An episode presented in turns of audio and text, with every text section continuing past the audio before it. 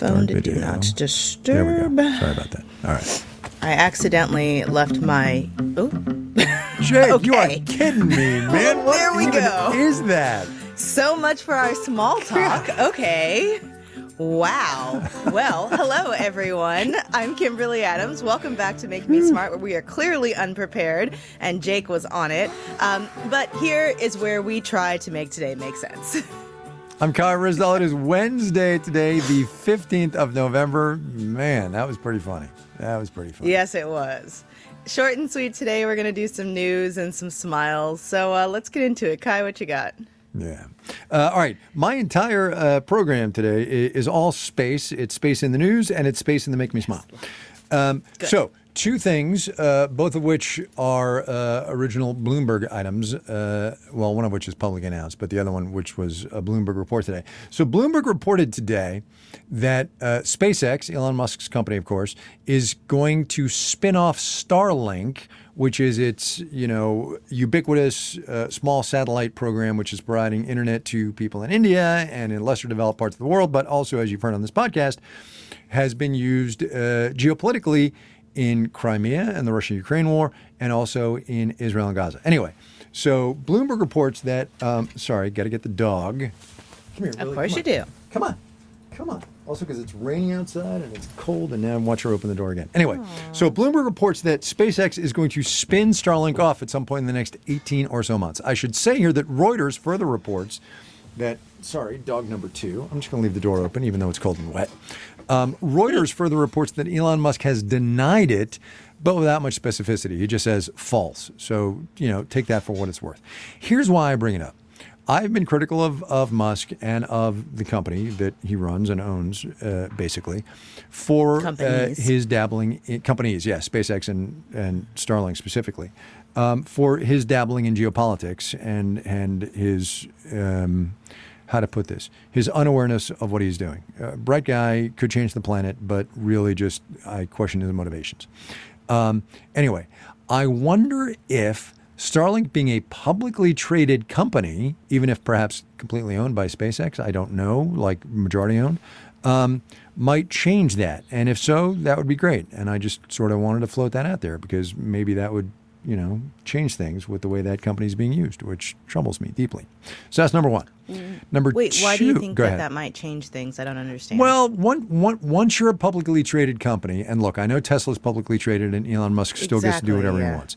I, I know, I know, I know. This is me being optimistic. Kimberly Adams, hello. Do you not recognize this? Hello. no, I don't. Hello? Not not from you. No, I don't. I'm, I'm hoping, I'm hopeful Okay. that more eyes on Starlink, right, and market forces, which I know can be shaky at best, um, might do something. Might not. Might not. I don't know. Mm-hmm. Okay. I don't know. Maybe I'm. All right. it. Don't know. I, I like But Kai, that's- optimistic hope. I like this version. There we go. Let's go okay. with it. All right. Okay. So that's item number one.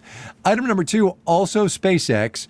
Um, the company got approval today and will launch on Friday its next attempt at the Starship, which is the thing that blew up a large part of South Texas, along with the rocket itself. Uh, the last time it tried to launch, which I think was in April. So the really interesting part about this is that uh, the company has gotten all the necessary approvals from the EPA, from the FAA, from environmental and safety people, and all of that jazz. So, hmm, that's interesting that they got all those approvals. But also, B, this is a big rocket, and I'm curious to see if it can get off the ground. Hmm. Yeah. Yeah, yeah. I have many Yeah. thoughts, but I need to sort them a bit first. Okay. right, fair enough. That's cool. Fair enough. Yeah. Um, all right. Well, my news is very election related because, you know, we're in Sure. it. Whatever. Just Sure. absorb. Uh, there was, this is going to sound obscure, but I'm going to explain why it matters. So there's this liberal super PAC called Priorities USA, and it's not just any super PAC, it's like the big one, the, one of the biggest of the mm-hmm. liberal super PACs. They announced on Tuesday that they are not going to run a single television advertisement in the 2024 election cycle. They are going all digital. I'm going to read here from the New York Times. Instead, the group announced Tuesday that Priorities USA is reshaping itself as a digital political strategy operation, the culmination of a years long transition from its supporting role in presidential campaigns to a full service communications research and training, beh- hmm. training behemoth for Democrats up and down the ballot. The move reflects a broad shift in media consumption over the past decade, away from traditional broadcast outlets and toward a fr- towards a fragmented online world. It also shows the hmm. growing role played by big money groups in shaping campaigns in American political life. Priorities USA says it will spend $75 million on digital communications, research, and infrastructure in the next year. So much hmm. of how we view political campaigning and political spending and ad spending has been run through the filter of TV ads for as long as I've been covering presidential elections. And for the record, the very first presidential election I ever covered was in the year of our Lord 2000. Well, you know, actually, Anno Domini. Yeah, whatever. There's lots of versions of that. Upbringing Yeah, same, through. same basic thing. I don't know many years yes. yeah, you know, Yeah, common era. yeah. But pick. isn't there a new one though? There's there's something else that's not AD that Um, because there's BCE and then that's before Christian era instead of BC. But isn't there a different version of AD as well? I don't know. Okay, sorry. But there is a listener to real- this podcast who will, and they will email. yes. And that was a long tangent. Anyway, so since 2000, you've been going through to look at see how campaigns were doing, how they were spending their ad revenue, how they were spending their money. You look at their ad spend, specifically their TV ad spend, because TV mm-hmm. advertising was the ra- way to get at the most active voters. And to have Right. Priorities USA say, forget it, we're not even going to bother with it is really a marker of the shift. Um, digital advertising has been creeping up on television advertising for years now, and I believe it actually surpassed television advertising by a bit in the last cycle, but I'll have to go and double check. But the fact that they're not even trying says a lot about where they think voters are or where they can reach voters because yes you can skip ads on TV very few people are watching live TV even with the decline of viewership of live sports um, that was one place to get them. And so I also saw news today that you know a growing number of people are getting especially young voters they're getting their news from TikTok. TikTok, and yeah, I so saw that. Exactly. And so I just think uh, people should be mindful uh, that just because you don't see the ads on TV doesn't, or you don't Yep. hear about the television ad spend, does not mean they're not going to get you. They will find you everywhere else this campaign cycle. So, so uh, a question, if I might, do you think, and, Mm-hmm. and you don't have to answer it now, we can always come back to this. What do you think that will do to the way America votes? Is that going to substantively change how America votes? Not, not like the physicality of it, but the result uh, at the ballot box. So there is research demonstrating that advertising helps with name recognition. It doesn't really sway people so much. Like there's just there are so few actual swing voters in this country like the mm-hmm. the slice mm-hmm. that is independent like really really independent is a relatively small slice. And so will it matter so much in the presidential election? Maybe not. Will it matter in the primaries? Probably. Will it matter in state and local races? Probably and there are a lot of ballot initiatives, I mean, especially on issues related to abortion and things like that, that are coming up mm-hmm. all over the country. And I think it will matter there because younger voters, in particular, who were not being exposed to political advertising in many of the previous cycles simply because it was not reaching them and they were getting around it, are now going to start seeing it see it, they're going to start seeing it, they're going to be annoyed by it just like everybody else. And I think we don't know yet what that's going to do because there's also so few guardrails over around the advertising itself and whether or not any of it's true. Um, artificial intelligence in these ads. I think these ads are going to be hyper targeted. Um, one of the stories I'm eventually going to do this campaign cycle is about. Um, just exactly what data campaigns have on all of us to help them target the advertising because it's a lot. And so I do think it's going to sway people on down ballot issues. I don't think it's going to matter so much in the presidential race. Okay. All right. Thank you for that. Thank You're you for that. welcome. All right. you know but um i'll i'll be interested to hear from people uh, throughout the course of the campaign especially people who are very online if you're seeing more online Right. ads what kind of ads are getting targeted your way if it's creepy to you or not if it's actually changing your mind definitely let us know as we uh make it make it through Totally. All right. Yeah. Shall we? all right let's do some smiles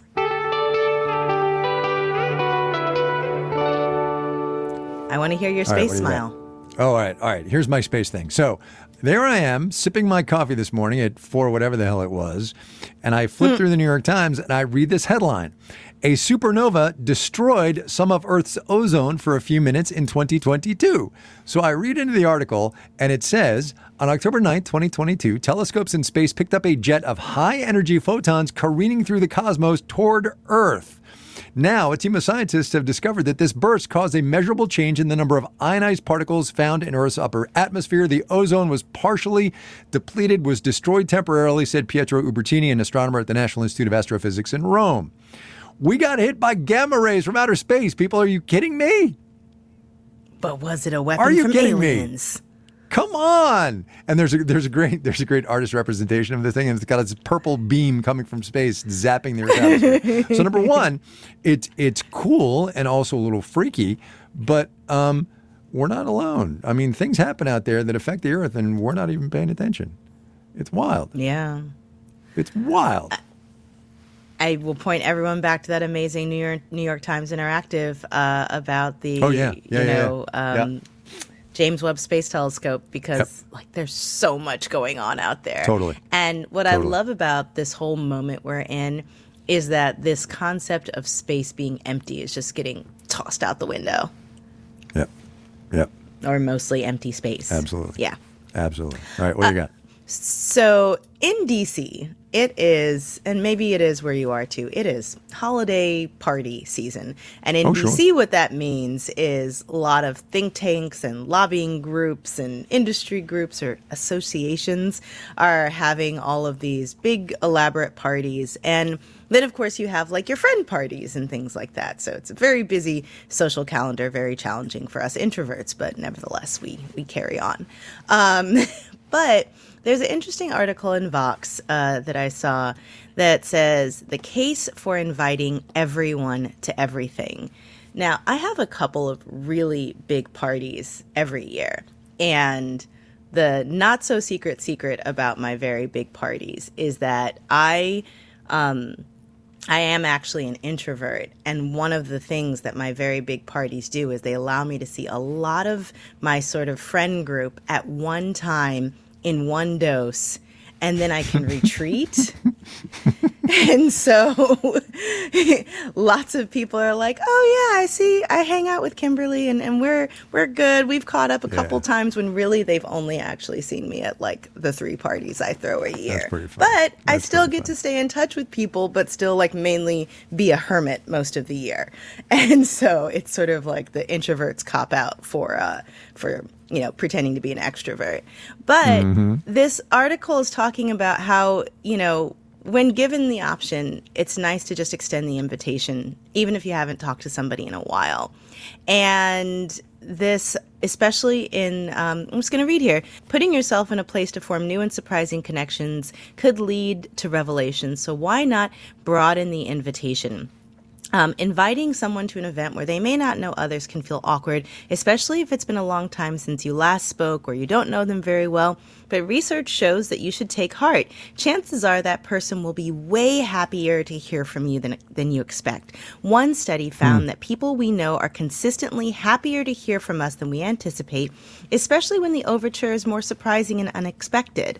And so, and there's another study that found that people who mingled with more loose acquaintances or strangers in a day reported better moods and a higher sense of communal belonging. There's a paper that assessed people's social f- portfolios and found that people whose regular social interactions ran the gamut of closeness, um, from family members to coworkers to strangers, reported a higher life satisfaction and better quality of life than those with less diverse social lives. And so, mm. in this holiday season, if you're thinking about whether or not to kind of push yourself to accept that invitation or even to extend it, um, I'd say go for it. And, you know, you can always retreat and be a hermit later.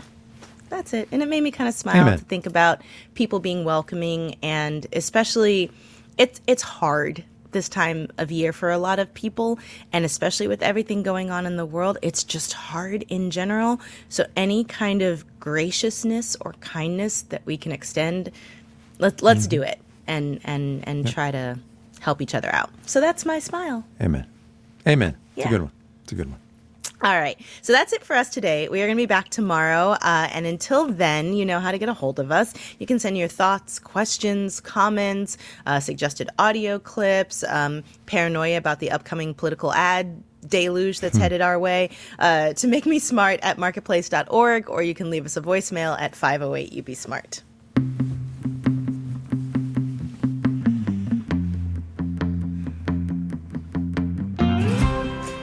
Make Me Smart is produced by Courtney Bergsieker. Ellen Rolfes writes our newsletter. Today's program was engineered by Jake Cherry. Our intern is Neil Farshabandi.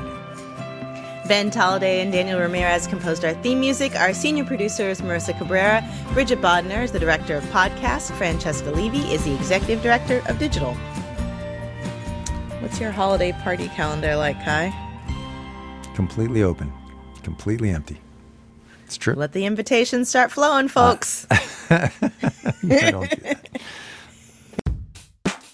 we all want to be our best selves, but it can be an expensive journey. From experimenting with alternative medicine, I was working with a natural, holistic nutritionist and never really thought about the cost. To splurging on fast fashion. I'm spending like all my tips. I was definitely spending like $200 a week. I'm Rima Khrais, host of Marketplace's This Is Uncomfortable. This season, we explore the cost of self care and the real motivations behind our spending choices. Listen to This Is Uncomfortable wherever you get your podcasts.